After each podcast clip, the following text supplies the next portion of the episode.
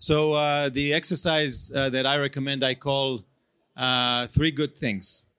Okay. It means that every day you buy a little notebook, empty, you put it next to your nightstand, and before you go to sleep every day, you write three good things. And it could be small things that happen today, it could be big things. And what you'll see over time, if you're very consistent, is that you realize that you are learning how to identify and uh, see values in your life.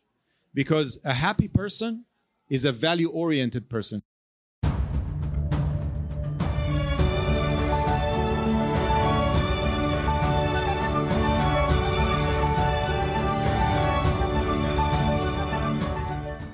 Estamos no ar. Me chamo Luiz Guilherme Prioli, sou associado do IFL São Paulo e seu âncora aqui no podcast Acendendo as Luzes. Quem sabe o Instituto de Formação de Líderes São Paulo é uma associação apartidária, independente e privada para encorajar os valores liberais no Brasil através de seus membros e ampla rede de parceiros.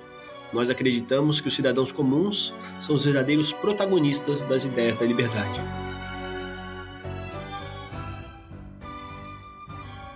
Olá, tudo bem? Estamos aqui em mais um episódio do IFL Cast, Acendendo as Luzes. Né, o episódio de hoje falaremos em inglês, porque temos um convidado especial, né, que não é do Brasil. Então vou fazer essa introdução aqui em inglês para ele se sentir mais à vontade, entender o que, que a gente está falando e, obviamente, conhecer mais sobre o podcast, né? Uh, currently, we are at the ninth edition of the Fórum Liberdade e Democracia do IFL São Paulo with the theme, you know, protagonism in, in, during adversity. If you're new here, IFLSP, Institute for the Formation of Leaders in São Paulo, is a, an independent association, private, and the institute has the objective to, you know, form leadership that will build a society more prosperous and free. If you identify with this objective, or let's say challenge, follow us on our social network at IFLSP to get to know when our selective process starts, which happens twice a year. Well, now you hear about objectivism from the eyes of the entrepreneur.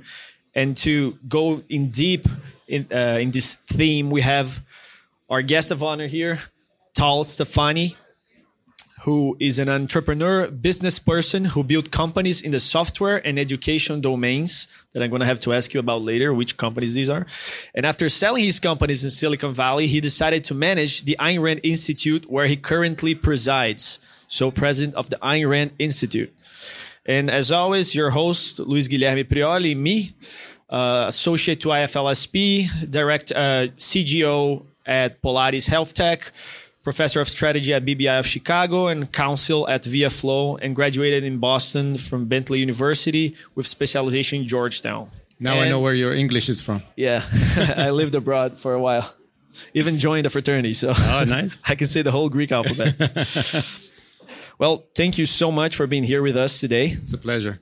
And uh, I mean, you were your trajectory here from this brief description already talks about how you were you know an entrepreneur but was it always like this were you always an entrepreneur or did your career have No. some some different when did it turn It turned uh, to a whole different level once I turned the last page of uh, Ana Sanche, you say? The Fountainhead? Yeah, Sanche. Ana Sanche. So I always say it. Um, after I read Atlas, uh, Atlas Shrugged and then I read The Fountainhead, I, it was very clear to me that uh, I only have one life and I can either lead it the way I want to lead it from what I call from the inside out. What's important to me is important, or I can lead it by what other people are telling me is important. And I realized that for many years I led uh, a life that was defined by other people, by my family, by my culture. I was told what to want, why to want it. Uh, You should be an engin- engineer or medical doctor or make a lot of money. You should marry. You should have kids. and what specifically led you to that realization Uh, the idea, the the image of Howard Roark, the architect in that book, the protagonist, uh-huh is a very uncompromising, uh, has a very uncompromising attitude. It's like I like to build buildings the way I want to build these buildings. If you want to build them the way I want you to build them, You go ahead. work with me. If you want to change them a little bit, I'm no deal. And if you haven't read that book, I, I recommend reading that book just for the inspiration of what does it mean to be a non-compromising entrepreneur that says my vision means more than anything else. And could you give him a teaser about what the book's about? Yes. That will make them want to read it. It's about an architect that is being expelled just before graduation from his uh, architecture school, Okay. and he's happy about it. And then he goes out and tries to build his own vision, uh, very unsuccessfully in the beginning. Nobody understands what he wants to do, but he won't compromise. It's like uh, Steve Jobs, you know, when he has a vision. I want a, I want a, a phone where the stylus is my finger and it has one button. I don't know if you know the story, but he had this vision. This is how it needs to be. And the engineers told him it can't be done. We have to have a green button and then and a red button to end the call. He said, No. I want the button to change because I will only have one thumb. and he kept he kept pushing, pushing, pushing the vision until they made what he wanted his vision, right? So if you want to uh, understand how this person thinks and how you can become a person like that, that really owns their own life, uh, I really c- can recommend. You uh, do look a, a little like Steve Jobs right? yourself. uh, with, uh, I need round glasses though. yeah. Yeah. and a turtleneck. And uh, that's that's an interesting part, right, about this book, how uncompromising and having your view. Because if you're not following your views or something like that, you're following someone else's views, yeah. someone else's plan, and it's okay with that as long as you are aware, right? If you, if very- you know it's if yeah. you can align your your view with that one, if you say like, okay, I'm I'm aligned, that's that's okay. But I guess you weren't aligned. Right? Yeah, I, I want to go a level deeper. I, I can tell you. Uh, remember when you were kids, you were interested in something. I know some of you even forgot what you were interested in as kids. I what were you? What I were you interested when you were a kid? A biologist. Like biology, Yeah, I loved I loved insects. insects. Yeah, What did you? What would you do with insects? I put them in little glasses and just Watch kept them? them. Yeah, So um, this is as an instance of uh, what I call natural attraction to something in reality that you respond to, right? And but if you notice what the culture is doing to us, they're saying that's not important. Forget about that. For me, it was cars. As a four-year-old, I would close my eyes and I would try to guess the engine, the car, the the brand of the car that just pen, uh, went by by the by the sound. sound. Yeah. Oh my god. And but I was always told, come on, you know, this is this is for children. Wait till you grow up. You have to be serious. You have to make money. Life is uh, is not that easy, right? So by the time you're 16, 18, they beat it out of you. So it's like, yeah, now it's not about me. It's about being serious. It's about going to university and studying something serious. An engineer, medical doctor, lawyer. I need to I need to be an entrepreneur. I need to be something. But you never ask yourself, what do I want? You forget. Um, and I think uh, that to answer that question, you have to always remember that happiness and fulfillment comes from knowing yourself first, who you are, which means actually what do I respond to, and then going out and pursuing the values that you find interesting because nobody else can tell you who Yeah. what is interesting. But uh, what, what comes to my mind is that me as a child, I wanted something else that than my values and principles are now. Yeah. They changed what I want. Right. So in some way, I'm still doing what I want. Right. Right now, I'm an, I'm an entrepreneur. I'm working at a company. Like I didn't specifically say I want to sell drugs. Yeah. At Pilates, but it ended up being. Are you selling uh, drugs? Yeah, I sell drugs. That's what we do. We're, we're that's somewhat of a compounding pharmacy, right? Okay. So technically, I sell drugs, but legal ones. And I changed what I wanted, and I guess that changes. So I wouldn't like to say that I didn't do what I wanted to do. Let's say as a child, like I failed, something like that. Just say my view changed. Do you, you take that you are a dynamic um, you know we can go even deeper into philosophy to really understand who we are as human beings because uh, we we don't talk at those levels in, in normal and and that's what my mission is to is to educate business people to think more philosophically it's like uh, running your life on a tactical level without understanding the strategy um, but uh, you are right. We change all the time. Our values change all the time. So what i wanted is when i was 5 years old 15 years old 25 35 changed all the time. But i i learned how to introspect enough to know what is important to me right now. For instance, after I did a lot of software, I sold my company, and uh, now it was time to ask myself, what do you want to do now? And the automatic thing is like, let's build another company, let's make even more money. But I was smart enough to stop and say, I don't think I want to do that anymore. I want to write a book about my kind of hero for my for my kids. It was very important to me to write a book. So I went back home yeah, I was unemployed, and I wrote a book for three months. And then I said to myself, And okay, what do I do now? What? How did that go? It, the book sold thousands and thousands of copies, so I guess it's okay. It's not a Very nice. Wh- What book is it? It's Can- called Sophie. Sophie. Yeah, it's about a 13 year old girl. It, remember, I told you about Howard Roark, Uh-huh. right? She's my version of Howard Roark. She was very, very young, and she's fighting to keep um, her dignity and her independence versus a lot of pressure uh, that is applied on her. Um, and then, you know, I uh, now I'm managing a non for profit. If you asked me 10 years ago if I'll be where I am today, I was like, you're crazy but that I, I can't uh, describe to you how fulfilled I am every day, waking up and doing what I do.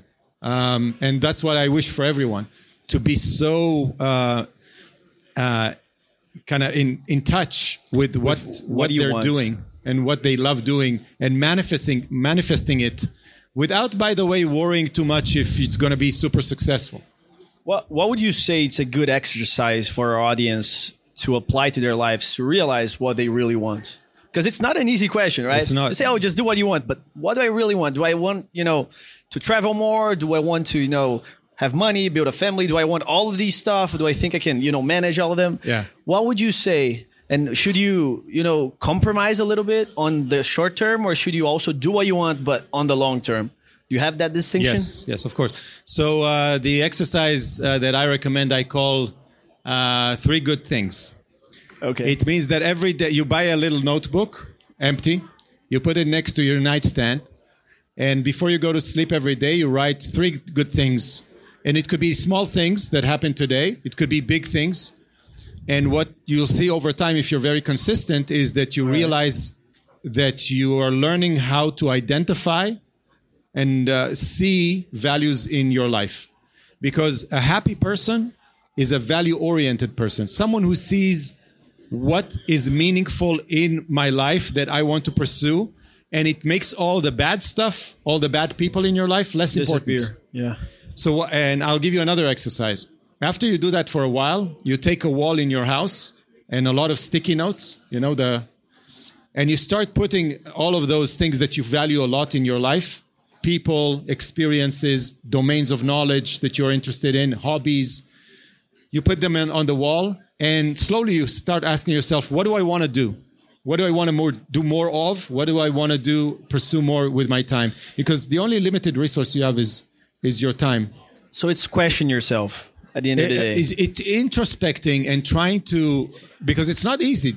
no, it's not. knowing what's not. out there in the world is easy. Science is easy. Building rocket ships is easy. Knowing who you are and what you love is hard. Everything that has to do with internal understanding is complicated. Yeah, I guess I went through a process for that. I I followed started following Jordan Peterson Yes, about yeah. three years ago, and then I came. I, f- I found his um, his self authoring program. I did it. Yeah. It's a lot of writing, a lot of writing. You just have to rewrite, you know, things about your past, things about your present, things about your future. And the idea behind the self authoring program is that you have somewhere to aim, Yes. right? You have somewhere to aim where you don't want to be, let's say five years from now, and you have somewhere to aim for five years where you want to be, like the best case scenario and the worst case scenario. So you have these two scenarios, and he says, like, you know, the bad one is pushing you forward. and the good one is telling you where to go. That's true. And that- I that helped me a lot. yeah, I love. Uh, well, Jordan Peterson, I invited him uh, to one of our conferences, and I spent uh, a day with him. Um, I, I love his um introspective and psychological uh, view. I disagree with a lo- uh, some of his moral um, assumptions. He thinks that you have to suffer for some reason. Uh, I'll tell you, you don't have to suffer. You can have a lot of fun every day, all day. It's true that if you want to aim high, you're going to have tough journeys that sometimes are really demanding. But if you're you have a view of what you want to achieve, it doesn't have to be um, so awful as he describes. But I want to answer another thing. You said, should I compromise? Should I have a long term view? Yes, you should have a long term view. I don't call call it compromising. Let's say you want to be Call uh, it investment. yeah, let's let's say you you want to be an actor, okay? And uh, you just came out of uh, high school and you have no money. Uh, the question should be you be a waiter, you know, waiting tables for uh, for a living for maybe a couple of years, so you can fund, you know, going to acting acting school. Would you call it a compromise? I would call it a good plan. So you can find yourself doing other things, right? Uh, in the process of understanding what is required for you to uh, own, hone the skills and and develop yourself to towards your vision. Uh, visions are very complicated, and you have at hundred years to live. So your goals should not be three months goals. They should be lifetime goals, or five year goals, or seven year goals. Yeah, I, th- I think I think you understand what the difference there would be for compromise versus, let's say, a uh, a good plan. The compromise, you you feel like you're compromising when you're doing that, and you would rather be doing something else. That sounds like a compromise, right? Okay, like I will do this, If but I your wish goal, I if your goal is compromised, no, no. If if I wanted to do something, but I didn't really want it, then we, it will be called the compromise. Yes. But if I really want that, and I know, and that's crystal clear, that's just a good plan. and you're I doing know- different things in order to get there. And I feel like that's where Jordan Peterson, where it would fit, is that then you're not suffering, or he would say you are embracing the suffering yeah. for something bigger. I remember myself when I was uh, we were building our software company. We were running out of money, and we didn't have money. and we had employees, and we knew that uh, our last chance is this last meeting that happens the day after. And we were working for like two, three days straight with no sleep, and it was 4 a.m. And all my partners and we were staying in the same room to save money. So they went to sleep, and I was writing in my journal that this is the worst day of my life and one of the best days of my life. Because I knew that we were so prepared for the day after, but I was exhausted. I mean, I wanted to die, right? But the day after, we got the money to continue the company, and we grew it to over 200 people, and we sold it for a lot of money. Uh, so the lows, you know, every movie you ever saw, every story you ever heard has three lows. parts. Someone wanted something really bad. It was very hard to get. They got it. That's the hero's journey. Yeah. In order for you to pave your hero's journey, you have to know what you want, which is the hardest question, by the way. Then you have to go on a journey and fail sometimes. And then you try to get it. And by the way, let me tell you, you don't get what you want exactly. You always get some a version of what you want because what you want keeps Changing, is a moving target. right. Yeah. Uh, and and you one thing, another thing that you said it's uh, would be the planner. Something Yes. a simple uh, the simplest part of the planner would be just write three things you're grateful for every time before you sleep. Right, that's qu- quite kind of like an equivalent to a prayer, like when you're being thankful for something. Yeah. And when I was in Georgetown, I stumbled upon also a uh, a, a productivity planner, and it would set, let's say, your weekly goals. You would set your monthly goals, your yearly goals, and after every week, you would review the week and then plan for the week ahead. Yeah. And after every month, you would review the month and also plan for the month ahead. And then you had uh, what what really surprised me and made me feel better while doing it. Because right now I don't do it just because of lack of discipline. Because when I did it, I felt clear signs of getting better and being, you know, more fulfilled. Because by the start of the day, you already set your three main simple goals that you have to reach. You ask yourself questions of let's say what's the best version of uh, let's say what would be the what what's the worst problem you can face today and how would your best self deal with that so you're already pre-thinking all of that and by the end of the day you kind of like rate your stuff and it, it's a little bit complex but it, at the end of the day it's just asking questions and by asking these questions i, I feel like you're relaxed because then you get to know You're clear, right? It clear, clear, clears your mind. yeah, you, you're satisfied for if I did these three simple things, I kind of did what I was set out to do. Yeah. Because if you don't you don't have a metric, you're never doing what you you were set out to do because you're never set out to do anything. So I want to um, organize it a little bit. So the way I think about it, um, after I uh, wrote my fiction book, I started writing a nonfiction book, and while I was writing the outline of what I want to write about, I realized that I'm I'm creating a system, which I call the happiness team. Yeah. And so it's a workshop that I, uh, it's based on philosophy, the objectivist philosophy of Ayn Rand. Uh-huh. And I create a, like a bridge between the philosophy. So you, not everybody needs to re- read all of the, you know, tens of books and create like a bridge that is very actionable. So it has four steps. One is self observation, a lot of what you talked about, self authoring and introspection of who I am, what do I love, what do I want. Uh-huh. After you do that, you create a plan, which is okay, let's say I have a plan. I want to create my own company.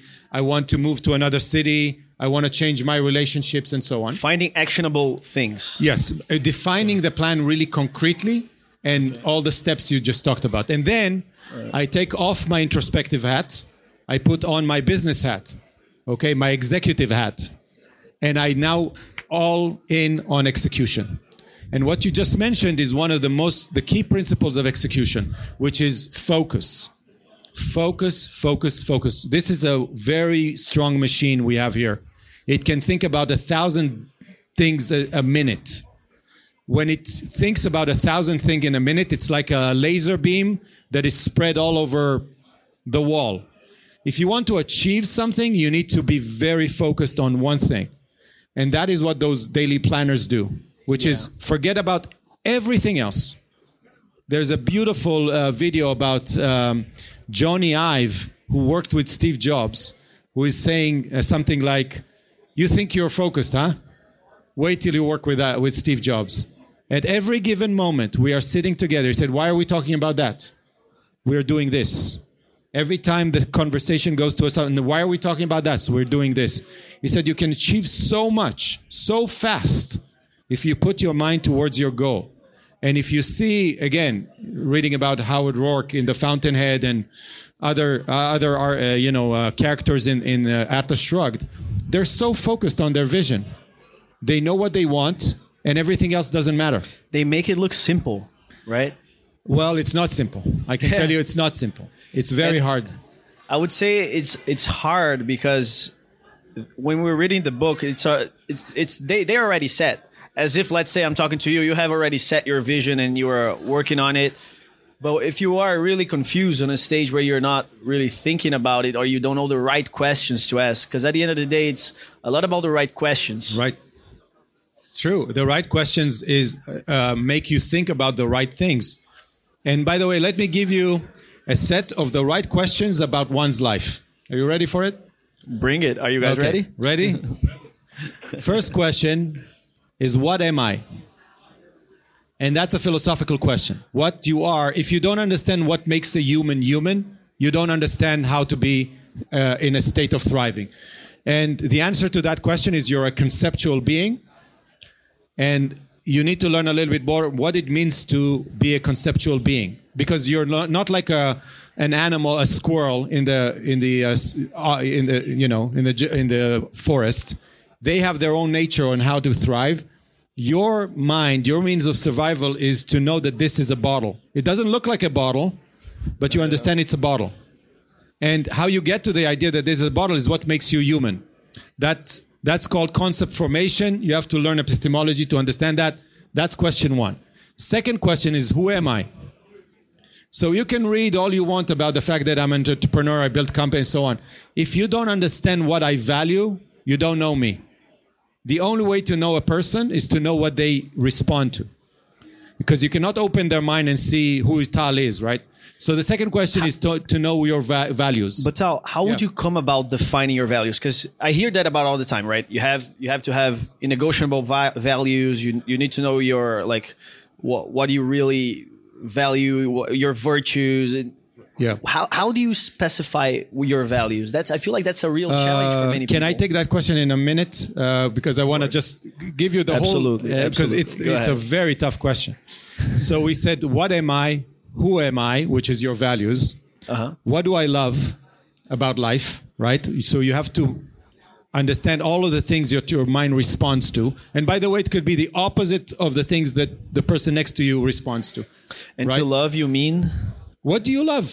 What do you, love like? doing? Like, do you- what, do are the enjoy? activities What gives you you like? pleasure? Yeah. Do you love working with people? Do you love working alone? Do you love computers? Do you, You love, love race making cars? podcasts. Podcasts, talking to uh, interesting people. Yeah, that would be Uh, good. uh, it's the first time, by the way, I interviewed by a drug dealer. My pleasure. My pleasure. But uh, so um, You're gonna receive your drugs soon. I'm, I just don't want to break do- this. I just don't want to break this line of thought. I have nothing against drugs. um, so, so what do I love? What do I want out of the things that I love?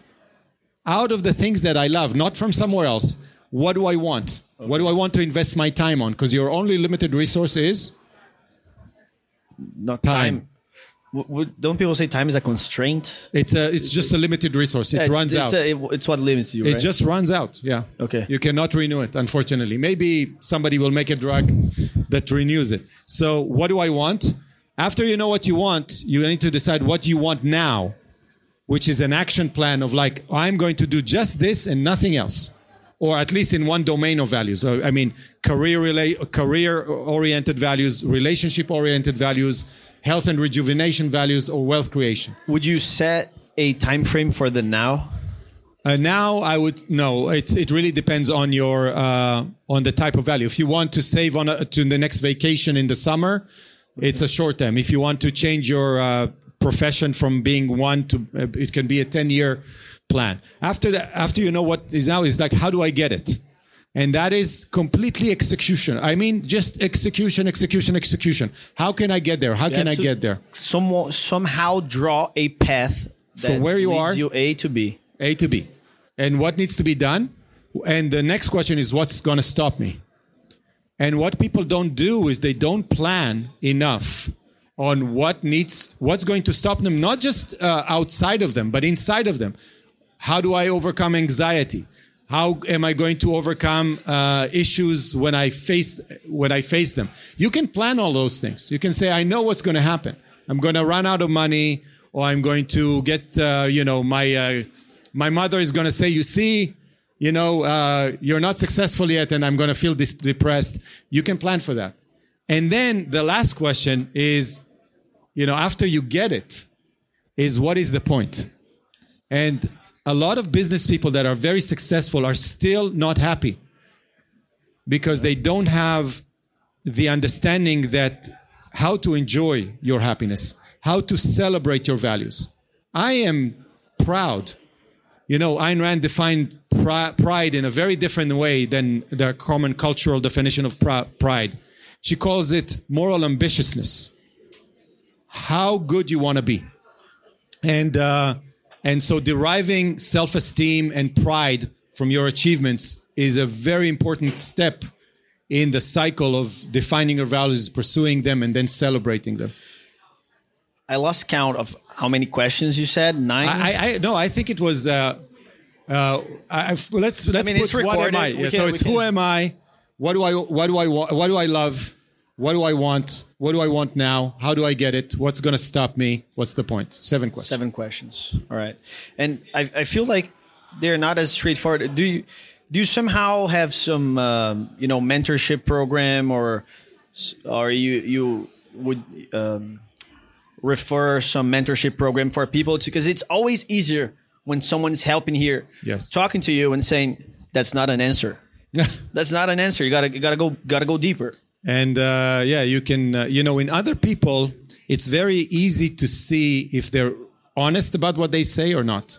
If they're really passionate about what they tell you, they're passionate or not. Yeah. You know, some people say, yeah, you know, I uh, I work in, um, in this industry and it's really important and so on and so forth. And then you ask them, what do you do for a hobby? He said, oh my God, you know, when I uh, do hobby? this and that and suddenly they're full of energy, right? And you're asking yourself, so why most of your day is wasted on things that you don't feel energy about, right? Yeah. So yes, the answer is we have a mentorship program. It's part of the Ayn Rand University that we launched last year. We have a group of about, I would say, it's going to be uh, hundreds of mentors in different domains of uh, of life. Um, so if you're a student in the Ayn Rand University, we align you with someone who can who is successful in your domain that you want to be successful at. They can save you a lot of time. And right now, I found a spot to talk about our sponsors. Yes. Yes. Let's talk about the sponsors. I would like to thank Goldratt Consulting, which is on this backdrop right behind me. Gold Rat is a, is a Israeli multinational company that consulting company that utilize the theory of constraints. TOC. Do you know about that? I know Goldratt very well, and Yeah. I think it, it's uh, connected to a very famous book uh, that was written by Goldratt uh, of theory. Of, I'm a, I'm an industrial engineer, so I learned a lot of theory of constraint. Uh, I think it's called the goal, the name of yeah, the book. it's the goal. Yes. Objetivo. Yeah. yeah, Yeah, that's that. Uh, to help clients to compete through value generation and operational excellence. And it, it's very interesting, right? Because it's somewhat mysterious, right? For people who don't know what eh, eh, theory by of the way, it's a great is. book. If you haven't read The Goal, it's a great book. I, it's very inspirational. Yeah, you can find a little bit more about goldrattconsulting.com with double T's, Goldratt. And we're facing a new paradigm in this post COVID era. People have started to understand that it's not enough to look healthy to be healthy. Your health is complex and unique. And the demand for supplements and medicine that are, you know, made in the right dose for you has risen and keeps rising but at least here in Brazil, that's what I'm saying. Actually, you have that in the US, the compounding pharmacy problem. That the thing is that most compounding pharmacies, or how we say farmácias de manipulação here in Brazil, they seem to be stuck in the last century. They have, you know, rudimentary processes. They have crazy prices that have absolutely no basis, and it, a lot of fraud scandals fraud scandals and corruption that end up you know pushing away customers that would benefit greatly from that and prescribers that would bring lots of customers towards it because they just don't trust the, trust the institution which is why our sponsor polaris uh, has connected a team of professionals from big companies to open the, the doors to this market and we're building together to with great names a individual health platform to give to the brazilians what they deserve living longer and better so if your doctor or nutritionist gave you a prescription, you can talk to our concierges through WhatsApp to receive your medicine or supplements with customized packs with a 100% purity certificate. And in case you don't have, you can also fill out our questionnaire at the website Saúde Polaris to find out the nutrients your body needs. Then that's where it looks a And lot I'm like going to get a box, right? You yes, promised you me a are. box. I promise you a box. Here's the box. And we made you. It's going to make gift. me live longer. I hope so. it increases your immune system, so Thank you very much. I it's completely it. correlated. You can you can open it if you want. Okay. Yeah, Great. because it's it comes with the certificate Oh, wow. of purity here. It's in English, in Portuguese, so you probably won't understand. But And all of these are supplements, right? yes, Great. and they have and they have here your name. You just similar to Persona. You just pull it, and Tal Tsfany, Wow. and you It's have personalized, huh? Yes, vitamin C, vitamin D, and Well Immune Complex. So Okay. it's a pleasure having you here. Thank you very much. I appreciate it. and on living longer, what would you say? It's it's ends up being the connection of all that with Ayn Rand and objectivism, because as far as we're talking here, we have barely popped up the, the the theme of what is objectivism and how it correlates to all that, besides just the books being the inspiration for you Right. in a lot of parts in your life. You know how in science, uh, if you're an engineer, you go to uh, engineering school and you learn a little bit of physics to understand where the uh, formulas that you're using come from. because you know laws of thermodynamics and gravity and all of that are the basis of our uh, physical world. And then if you want to uh, make something like a product, if you want to produce something like this, you have to abide by the laws of physics. But you take it to another level. You don't make up the the laws of physics. You just use them because there's a division of labor between an engineer and a physicist, right? Yes. In the domain of living, in the domain of understanding life and what the human condition is all about, I see the same division of labor. We are the engineers of our own life, and the philosophers are the physicists. They discover what life is all about. What are what what is the you know what are we thriving to achieve? Now, unfortunately, philosophy is almost completely corrupted by so many bad philosophers. I mean, in the in the outside world, if I drop this thing, you can say, uh, okay, my theory of physics says if I drop, if I leave this thing, it will go up, right? It's checkable. It's And yeah, fast. You, it- you can see it, right? It falls down. So you can prove that your theory of physics actually works. In philosophy, anything goes. What about So you can say, uh, you know, the common good is the uh, is should, should be our our common goal. Let's try uh, communism, and you see people die, and you don't understand why. Because I think it's really good to take care of everyone. Only if you understand that the human condition, uh, what it what does it mean to be a human? Like I said, epistemology, metaphysics, and then deriving ethics out of that is the only way to understand why freedom is even good. Do you know why freedom is good? because it allows me to do what I want to pursue. Yeah, but why why why isn't it good for me to tell you what to do if it's better for the humanity? If I tell you I have a master plan to use your life to better the the you know the betterment of human race, why why why would you want to live your own life if I can tell you how to use your life to the best common good? Because I'm in control of my life. right? Why- why who I- owns you, who owns my life? Yeah. Who can even tell what your life should be about? Only you, right? And that comes from the nature of our mind, the way we think, the way we value, right? The way we conceptualize the world. Uh, Ayn Rand says you don't have to get the commandments from the sky to tell you to you know to find your values, not to kill anyone else, uh, not to to cheat, not to lie. I, I I don't think that even people know why it's not good to lie. And it's because of the nature of your subconscious, because it cannot fake reality, right? I like the def- uh, I think I, I saw that from Jordan Peterson of why not to lie, and I try to take it um, very deep within me because it's a very utilitarian reason why not to lie. Because if you start to lie, you you begin building a reality in which you don't fit. yeah. and by having this discrepancy you start to suffer because you're trying to actually be someone that you are not and that creates a gap and that gap ends up being suffering Let, let me take it in a different angle. The function of your mind is to integrate reality, right? To take the uh, the inputs that I receive from my my senses, integrate them into percepts, and then conceptualize them and store it in my subconscious, which is very fast, as you know, lightning fast.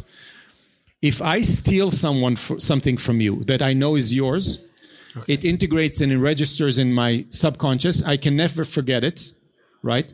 And I have a moral evaluation of that that is negative that I cannot get rid of. So at every waking moment after I stole your stuff, I will know and tell myself that I'm a thief. Ayn Rand says if you think that there is an entity that watches you 24 7 and judges you for the good and the bad, it exists it's yourself here. Right? This is why you shouldn't lie. If I could convince myself to forget that I stole and I would succeed, I would say it would be okay to steal. Oh, well, I'm- today- I, I- I today- wouldn't, I wouldn't say that at all, No, I- right? I. And I think, and if you think, if you think rationally, what will happen if people will steal from each other? But the the, the deep reason why it's not good to fake reality is because of the way our subconscious mind functions. It's not a commandment from the sky. and it's interesting that because it's also somewhat utilitarian right because if you steal then you are suffering later on But it's not utilitarian. It's completely selfish. That's what Ayn Rand says. You know, it- you can sh- you can I present mean, it as that's, that's, utilitarian. that's exactly what I meant. I said It's- there's I- no contradiction. I want it to mean it has a purpose that benefits you. yeah, which would be selfish. And and you know, I love how Ayn Rand tackles the concept of selfishness by ch- by showing it's a package deal. The, if you want to confuse someone, give them a word that means multiple things, like selfish. Selfish is you care for yourself, which is we all do all the time. You brush your teeth this morning. yes. Why? Because you care for yourself, right? But we put in the same word not caring for others, which is something completely different, right? We should have another word for that. Now, you think about it, what really happens in reality is that in order to care for yourself really rationally, you should care for other people because you should care about your environment, the people that surround you. Is it fun to see homeless people in the street for you? No, it's not for me. So if I give a dollar to a, a beggar in the street, who is it for? For me. Right? So she she solves the so-called conflict between my own self-interest and everybody else. This is why we suspect rich people because they're very successful. Why suspect them? They're just doing amazing job. I say every dollar note in my pocket is a thank you letter from someone. If I have a billion of them, am I better or worse? That assuming you got them through. Yeah, of course, if you got a government intervention Yeah, yeah. and I can steal my way into the money, but that's because of government inver- intervention. In a free society, there's no way for me to. Or, or you we can always say like fraudulent, because business can also be fraudulent. No, business they- cannot they- be fraudulent. Of course, they Not can. for a long time. no, yeah. in a free market, Okay. if you fraud your customers or Yes, anyone yes. else, you they- go out of business like probably- this. Yeah, they're yeah. they probably end up going out of business, and if they are not, it's probably because there's some government intervention that's protecting them from you know. Unfortunately, it, it will take us a long time to to prove to you that every corruption that you see in in the in the um, economy and in the environment is you can trace it back to a government intervention because in a free market there's no way to cheat. Who would you cheat? Uh, who would give you the power? If you try to monopolize the market and squeeze more value than you deserve, you immediately have competition that will take you out of business, right? So, um, and by the way, the capitalism, the unknown ideal by Ayn Rand just came out in Portuguese uh, in Ludovico, and uh, I really right there? recommend right there. You can, uh, I think, you can buy it only through the subscription, but uh, it's an amazing set of articles about. Wait, everything just makes sense suddenly, and all we need is laissez-faire Yeah, they, capitalism. They're doing a, a great job there, and I think Dennys Xavier. It's uh, you, Yeah. you met him, the Yes, tall guy yeah, yeah. from Iran. Yeah, of course he did. He's great. He wrote And several he- books. He kind of lives his life, breathes, lives and breathes Ayn Rand. Ayn Rand. And one thing that you said about the selfishness that it means a lot of things. I co-founded a study group called Insper Liber, which is at Insper. We have a lot of guys here from. Um, it was before I joined IFL. It was actually the thing that got me into learning about liberty. Yeah, And we ended up talking to Yaron Brook, yeah, a good friend of mine. and, uh, but th- through our, we had a um, a fo- a it's not a graduation plan, but we had a um, formation.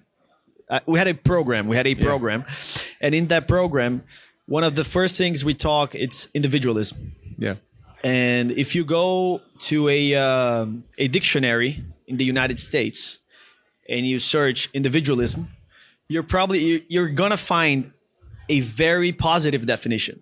You find it's the the art of actually you know putting your interests and understanding one's you know idea and philosophy. It's a philosophy. But if you go to other places such as Brazil or even France, and you search the meaning of individualism, you find a negative meaning about it, definition. Yeah. Uh, and and it's it's something like oh, it's just caring about yourself. It's just not caring about others. It's You see, you uh, just said two different things in one sentence: caring about yourself and not caring about others. yeah.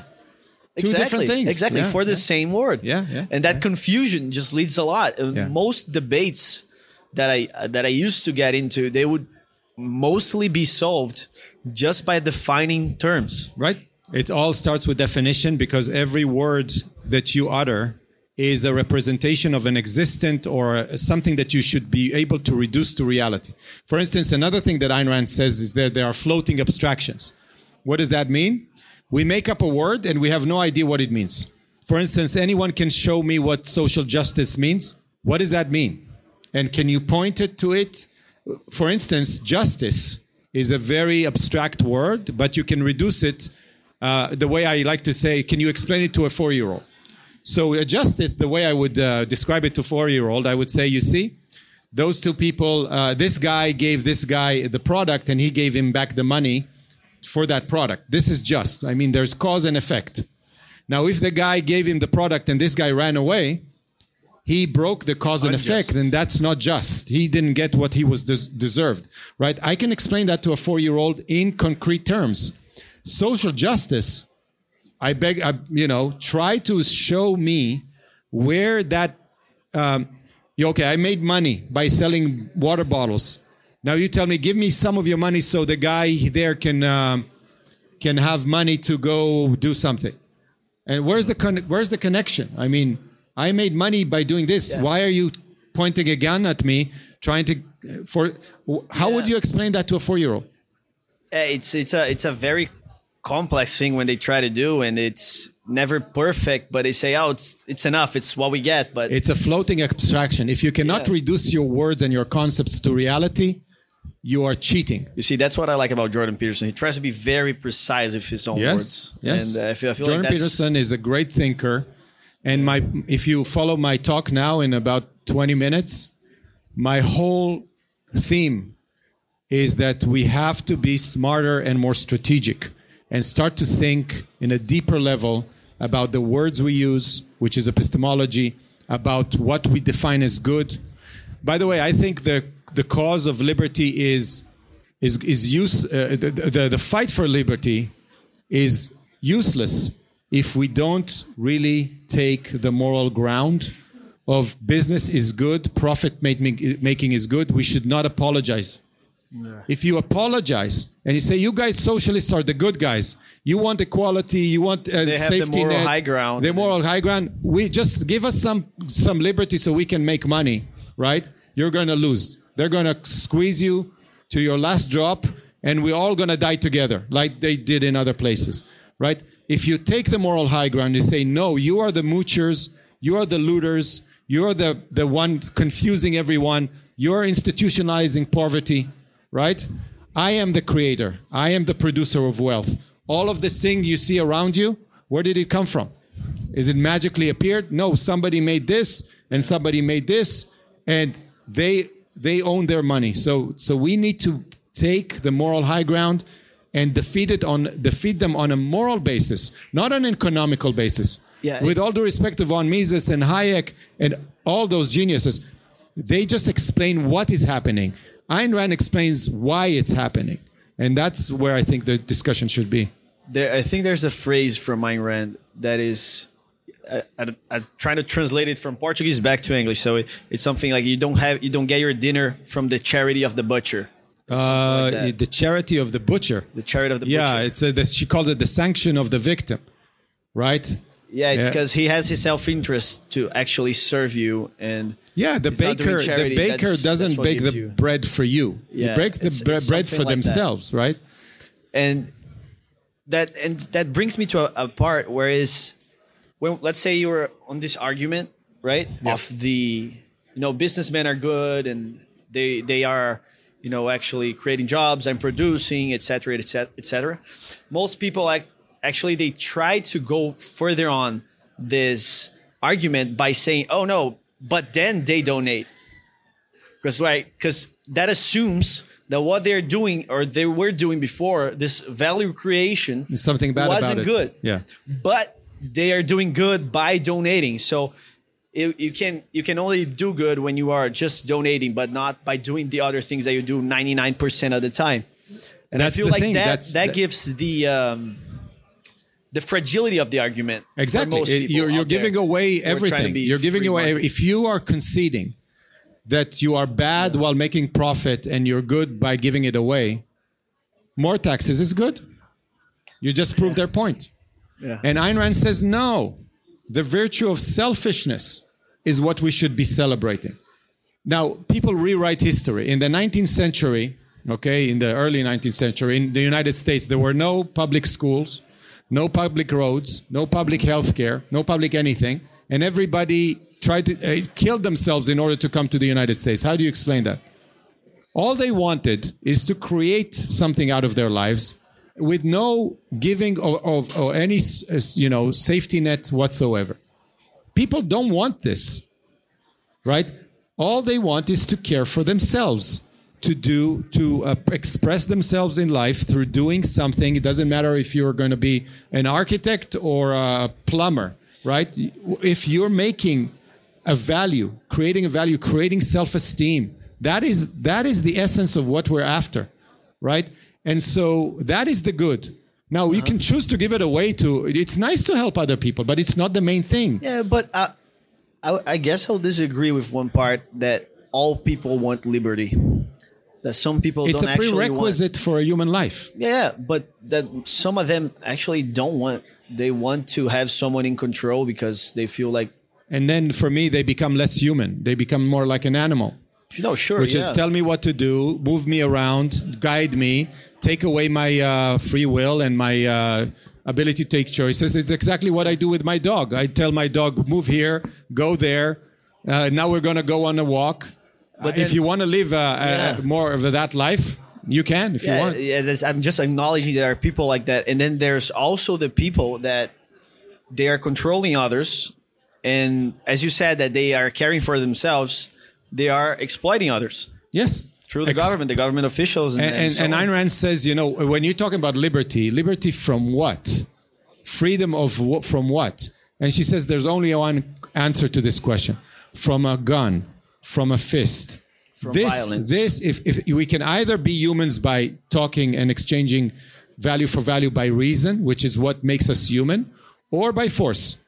And we do need force right? But we need a monopoly of force called government that is only responsible for the protection of an individual right, which is to protect you from other people's applying force on you or coercion, right? And that's it. So she says government should be police, army, and courts, judicial system. That's it. It's a the same as you separated in the United States government from the from religion. We should have done, and we didn't do that job. Uh, the founding fathers uh, we're paying the price for cracks that they left in the Constitution. A complete separation of government and economics. Complete. I mean, people don't cannot even imagine what that looks like when the government doesn't even issue the money. They have nothing to do with money. And then there are a lot of questions of like, so how do you fund the government? And Ayn Rand gives all those answers in Capitalism, the Unknown Ideal. But the concept is that you separate out force and coercion from the social, uh, you know, social context by monopolizing it. By the way, anarchism is worse than communism. Don't fall for anarchism, right? You don't trade with force. Force is the root of all evil, right? You don't trade with evil. Evil doesn't trade with you. It will hit you and it will- kill you. Don't negotiate with people who want to kill you, right? So monopolize force, give it to people, put a lot of limitations on them, fund them, right? So that you can have the police, a strong police, a strong army, and a strong judicial objective uh, law. And by the way, objective law is hard. It's an achievement to have objective law, but that's it. They don't deal with money. Go open whatever company you want. You know, let me give you a very radical, controversial uh, example. In a free society, somebody can open a restaurant and says, "I don't want Jews in my in my restaurant. I'm a Jew, so I can say that." Okay. Will it be okay? Legal? Yes. If you want, don't, it's your property, your restaurant. You get to choose who goes in. Now, I would think that in a free society that is benevolent, there will be demonstration outside of the the restaurant trying to shut it down, and they will shut it down because it will be immoral, right? or even other contracts that can be enforced or other contracts that can be enforced for the person not to do that let's say a, a willing contract that that person signs to have that established. Yeah, if you're the land, if you're, if you're the landowner and you, You know that someone allow wants to open a, a restaurant that is racist, you say no, yeah right? But it's all voluntary exchange. What I mean is freedom needs to be freedom to be wrong. and freedom to be right, as long as you don't hit me, right? And that's what people need to understand. You have to be tolerant to ideas until they're brought to action, right? So, uh, and that is what a free society means. And I, I want I want to paint to you a something that is, that has been happening here in Brazil for the, a few years now. So the libertarian and liberal, positively liberal movement in Brazil has grown a lot, and it has denied. Many people still do, but it has denied and deny tends to deny a lot the involvement in politics whatsoever.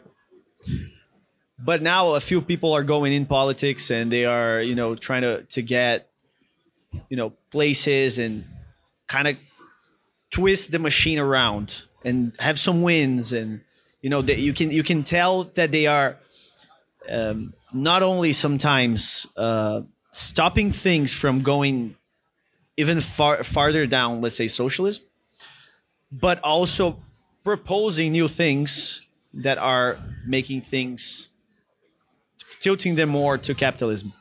We we've had a, a, a lot of members from IFL to go that went into the government and have approved great projects that help businesses and and uh, I mean the impact that their their projects has been great.